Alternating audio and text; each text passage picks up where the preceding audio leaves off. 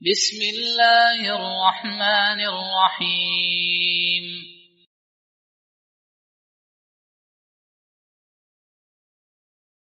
الحمد لله على إحسانه والشكر له على توفيقه وامتنانه. وأشهد أن لا إله إلا الله وحده لا شريك له تعظيما لشأنه. وأشهد أن محمدا عبده ورسوله الداعي إلى رضوانه.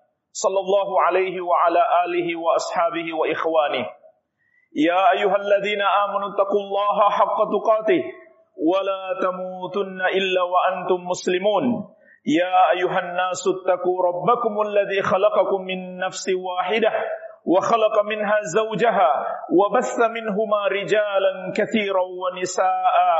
واتقوا الله الذي تساءلون به والأرحام. إن الله كان عليكم رقيبا يا أيها الذين آمنوا اتقوا الله وقولوا قولا سديدا يصلح لكم أعمالكم ويغفر لكم ذنوبكم ومن يطع الله ورسوله فقد فاز فوزا عظيما أما بعد فإخواني في الدين جماعة kaum muslimin yang saya cintai dan saya muliakan rahimani wa rahimakumullah semoga Allah Subhanahu wa taala senantiasa mencurahkan rahmatnya kepada kita sekalian. Ketahuilah jemaah sekalian, di antara bentuk kasih sayang Allah Subhanahu wa taala kepada orang-orang yang beriman adalah Allah berikan sedikit musibah. Allah timpakan sedikit rasa sakit ataupun kehilangan dan kesedihan karena dengan itu Allah hendak menegur kita. Mengingatkan dosa-dosa kita. Agar kita kembali kepadanya. Bertobat kepadanya. Sebagaimana Allah ingatkan. وَمَا أَصَابَكُم مِّن مُّصِيبَةٍ فَبِمَا كَسَبَتْ أَيْدِيكُمْ وَيَعْفُو أَن كَثِيرٍ Dan apapun musibah yang menimpamu, itu adalah akibat dosa-dosa yang kamu lakukan dan Allah telah mengampuni banyak dari dosamu. Maksud ayat ini, Allah menghukum kita hanya karena sebagian dosa kita. Kebanyakan dosa kita dimaafkan oleh Allah Subhanahu wa taala. Dalam ayat yang lain, "Dhahara al-fasadu fil barri wal bahri bima kasabat aydin nas liyudhiqahum ba'd alladhi 'amilu la'allahum yarji'un." Telah nampak kerusakan, musibah dan malapetaka di daratan dan di lautan. Akibat dosa-dosa yang dilakukan oleh manusia. Agar Allah menjadikan mereka rasakan sebagian akibat dari perbuatan mereka. La'allahum yarji'un agar mereka bertobat. Inilah jemaah sekalian, hakikat musibah bagi seorang muslim peringatan dari Allah, teguran dari Allah. Agar kita tidak lalai, agar kita tidak lupakan kehidupan kita yang sebenarnya, yaitu negeri akhirat. Dan tidak tertipu dengan dunia ini. Maka sungguh sangat berbahagia orang yang ditimpa musibah, lalu dia bisa memetik pelajaran. Sahabat yang mulia Ali bin Abi Thalib radhiyallahu anhu mengatakan, ma nazala bala'un illa bi wala rufi'a illa bi taubatin. Tidaklah musibah itu turun kecuali karena dosa dan tidaklah musibah itu diangkat kecuali dengan taubat. Oleh karena itu jemaah sekalian, pemimpin besar umat Islam yang di zamannya dua superpower dunia hampir tidak ada negeri yang bisa mengalahkan mereka. Tapi di zaman beliau memimpin, Persia dan Romawi berada di bawah kaki kaum muslimin. Dialah sahabat yang mulia Umar bin Khattab radhiyallahu anhu. Ketika terjadi gempa di masa beliau, apa yang beliau lakukan jemaah sekalian? Pertama sekali beliau memerintahkan kaum muslimin untuk bertaubat, memberi teladan kepada setiap pemimpin dan seluruh umat Islam. Jika terjadi musibah yang pertama kita lakukan adalah bertobat. Pemimpin besar umat Islam, Umar bin Abdul Aziz yang juga sangat terkenal karena keadilan dan kesolehannya. Pernah terjadi gempa di masa beliau, maka beliau segera menulis surat dikirimkan kepada seluruh gubernurnya Perintahkan seluruh masyarakat untuk bertobat. Inilah jemaah sekalian yang seharusnya dilakukan. Bukan kita sibuk menganalisa sebab-sebab yang sifatnya kaunia saja. Oh ini karena ada gunung meletus, ini karena ada pergesekan di laut. Itu kan hanya sebab. Yang menakdirkan segala musibah adalah Allah Subhanahu wa taala. Ma asaba min musibatin illa biiznillah. Wa may yu'min billahi yahdi qalbah. Tidak ada satu musibah pun yang terjadi kecuali dengan izin Allah. Dan barang siapa yang mengimani semua peristiwa termasuk musibah-musibah adalah takdir Allah, maka Allah akan berikan hidayah kepada hatinya. Subhanallah. Jadi Allah mengabarkan kepada kita musibah itu juga bisa menjadi pintu hidayah. Ketika kita menguatkan iman kita bahwa ini tidaklah terjadi kecuali Allah yang menakdirkan. Kalau Allah berkehendak pasti terjadi. Kalau Allah tidak menghendaki tidak mungkin terjadi. Adapun curah hujan yang turun, terjadi pergesekan pada lempengan, itu semua hanya sebab. Allah pula yang menggerakkan itu semuanya. Allah yang menciptakan sebagai peringatan bagi kita jemaah sekalian agar kita bertobat kepada Allah Subhanahu wa taala. Dan Nabi Yunus alaihi salam mengajarkan kepada kita ketika beliau juga ditegur oleh Allah atas kesalahan yang beliau lakukan. Beliau dimakan oleh ikan. Beliau hidup dalam perut ikan dalam keadaan yang sangat gelap. Maka apa yang beliau lakukan jemaah sekalian? Beliau menyesali kesalahan beliau. Dan beliau tunduk kepada Allah. Kembali menguatkan keimanan beliau. Dan beliau mengakui kesalahan yang beliau lakukan. Serta beliau melantunkan doanya. La ilaha illa anta. Subhanaka inni kuntu zalimin. Ini doa Nabi Yunus alaihi salam ketika di perut ikan.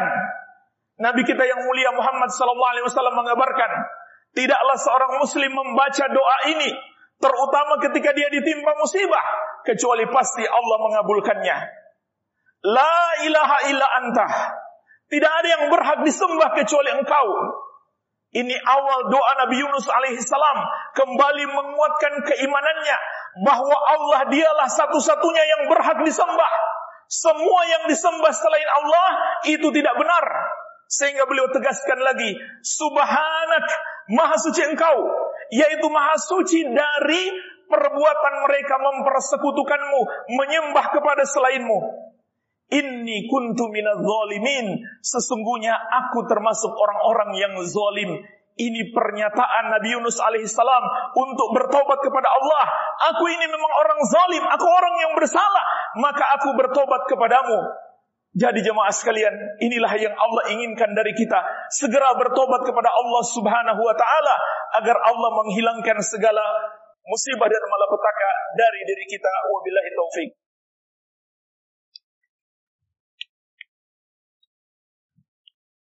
Alhamdulillah. Wassalatu wassalamu ala rasulillah Wa ala alihi wa sahbihi wa man walah Wa la quwata illa billahi amma ba'd Fa ikhwani fid din jamaah salat Jumat yang saya cintai dan saya muliakan rahimani wa rahimakumullah. Semoga Allah Subhanahu wa taala senantiasa mencurahkan rahmatnya kepada kita sekalian. Mungkin muncul pertanyaan, tapi kenapa masih banyak orang berbuat maksiat, bergelimang dosa, bahkan kafir kepada Allah? Mereka hidup nyaman-nyaman saja. Orang yang bergelimang dosa, tetapi Allah menganugerahkan kepadanya berbagai macam kenikmatan dunia. Hidupnya nyaman, bahagia, sehat-sehat saja, harta melimpah, jabatan dan pengaruhnya besar, maka jemaah sekalian ketahuilah, justru itu azab yang lebih besar. Sebagaimana Rasulullah SAW memperingatkan kita, "Idza ra'aita Allah yu'til 'abda minad dunya 'ala ma'asihi ma yuhib, fa innama huwa istidrajun."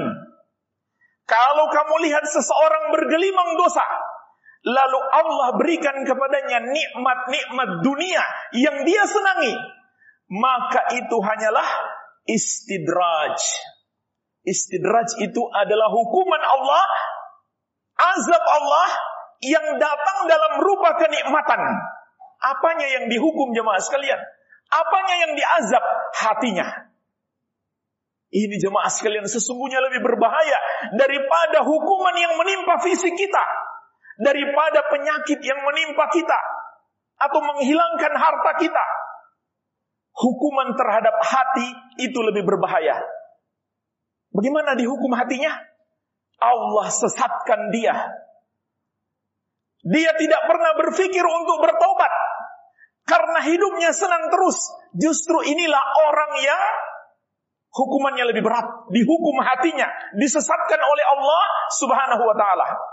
Kemudian Rasulullah SAW membacakan ayat falamma nasu ma dzukiru bihi fatahna alaihim abwaba kulli syai'in hatta idza farihu bima utu akhadnahum baghtatan fa idzahum mublisun ketika mereka melupakan peringatan yang telah diberikan kepada mereka mereka tidak pedulikan perintah Allah mereka terjang larangan-larangan Allah maka kata Allah kami bukakan untuk mereka pintu-pintu kesenangan dunia dari segala penjuru Perhatikan jemaah sekalian ayat yang mulia ini. Kata Allah, ketika mereka berbuat maksiat, kami curahkan kepada mereka kenikmatan dunia dari segenap penjuru. Hati-hati jemaah sekalian, jangan sampai kita termasuk dalam golongan ini. Kita sering melalaikan solat, tapi Allah berikan kelancaran usaha kita, bisnis kita. Kita sering melanggar perintah-perintah Allah. Kita sering melanggar larangan-larangan Allah. Tapi tubuh kita sehat-sehat saja, keluarga pun sehat, jangan-jangan kita sedang tertimpa azab ini. Azab ini juga disebut makar Allah. Allah berbuat makar terhadap orang-orang yang durhaka. Sehingga orang itu mengira dia sedang mendapatkan kemuliaan dari Allah, dia nggak berpikir untuk bertobat. Hatta idza farihu bima utu sampai kata Allah mereka telah betul-betul bergembira, menyombongkan diri dengan nikmat yang ada pada mereka, dengan kekayaan dan jabatan mereka. Akhadnahum baghtatan fa idahum mublisun. Maka kami azab mereka tiba-tiba. Mereka pun berputus asa. Kenapa putus asa? Sudah tidak ada waktu untuk bertobat. Malaikat maut sudah datang menjemput, gak ada kesempatan lagi untuk bertobat. Oleh karena itu jemaah sekalian, hendaklah kita senantiasa bertobat kepada Allah dan takut jangan-jangan nikmat yang Allah berikan kepada kita adalah termasuk makar Allah karena kita terus berbuat dosa sementara Allah terus-menerus menganugerahkan berbagai macam nikmat kepada kita. اللهم صل على محمد وعلى آل محمد كما صليت على إبراهيم وعلى آل إبراهيم إنك حميد مجيد. اللهم اغفر للمسلمين والمسلمات والمؤمنين والمؤمنات الأحياء منهم والأموات. إنك سميع قريب مجيب دعوات. ربنا آتنا في الدنيا حسنة وفي الآخرة حسنة وقنا عذاب النار. وصلى الله على نبينا محمد وآله وسلم.